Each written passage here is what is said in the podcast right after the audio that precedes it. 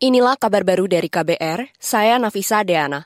Majelis Ulama Indonesia MUI mendorong pemerintah menjamin kesehatan hewan kurban menjelang Idul Adha. Ketua MUI bidang fatwa Asrorun Niam Soleh mengatakan jaminan perlu diberikan guna menghindari penyebaran penyakit menular dari hewan kurban yang terkena penyakit. Eh, pemerintah perlu melakukan kontrol, menjamin, dan juga melakukan surveillance agar ada mekanisme cegah dini dari potensi paparan penyakit yang bisa membahayakan kondisi hewan dan juga membahayakan masyarakat tentunya. Yang berikutnya tentu pemerintah diharapkan berkontribusi secara optimal di dalam melakukan penjaminan ketersediaan hewan yang sehat. Ketua MUI bidang fatwa Asrorun Niam Soleh meminta masyarakat juga harus memastikan hewan yang dikorbankan memenuhi syarat.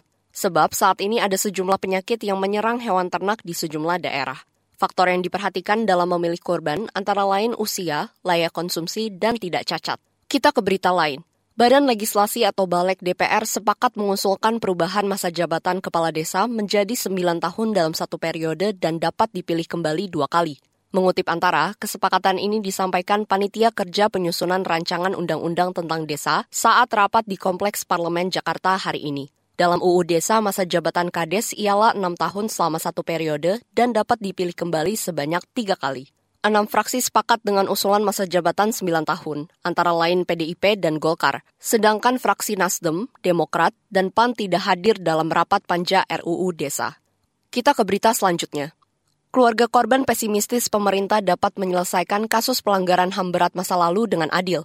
Ini disampaikan Maria Katarina Sumarsi, merespons langkah pemerintah yang akan mengumumkan penyelesaian kasus HAM berat masa lalu secara non-yudisial dalam waktu dekat. Sumarsi merupakan ibu dari Bernadus Irawan alias Wawan, seorang mahasiswa Universitas Atmajaya Jakarta yang tewas dalam tragedi Semanggi saya tidak percaya bahwa Presiden Jokowi ini akan menyelesaikan kasus-kasus pelanggaran HAM berat secara berkeadilan. Karena apa? Hasil PPHAM itu ternyata penulisan ulang sejarah itu tidak ada, hilang, hilang. Kemudian pemerintah akan memberikan bantuan sosial kepada korban keluarga korban dan ahli warisnya akan memberikan bantuan. Kalau menurut saya, nyawa anak saya, saya tidak rela kalau diganti dengan materi. Itu tadi salah satu korban pelanggaran HAM berat masa lalu, Maria Katarina Sumarsih. Sebelumnya, Presiden Joko Widodo akan memulai rencana penyelesaian 12 kasus pelanggaran HAM berat masa lalu secara non-yudisial pada 27 Juni 2023. Aksi itu akan dilaksanakan di salah satu bekas lokasi pelanggaran HAM berat, yaitu di Rumoh Gedong, Kabupaten Pidi, Aceh. Rumoh Gedong adalah salah satu bekas pos satuan taktis dan strategis atau posatis selama pemberlakuan daerah operasi militer atau DOM di Aceh. Demikian kabar baru dari KBR, saya Nafisa Deana.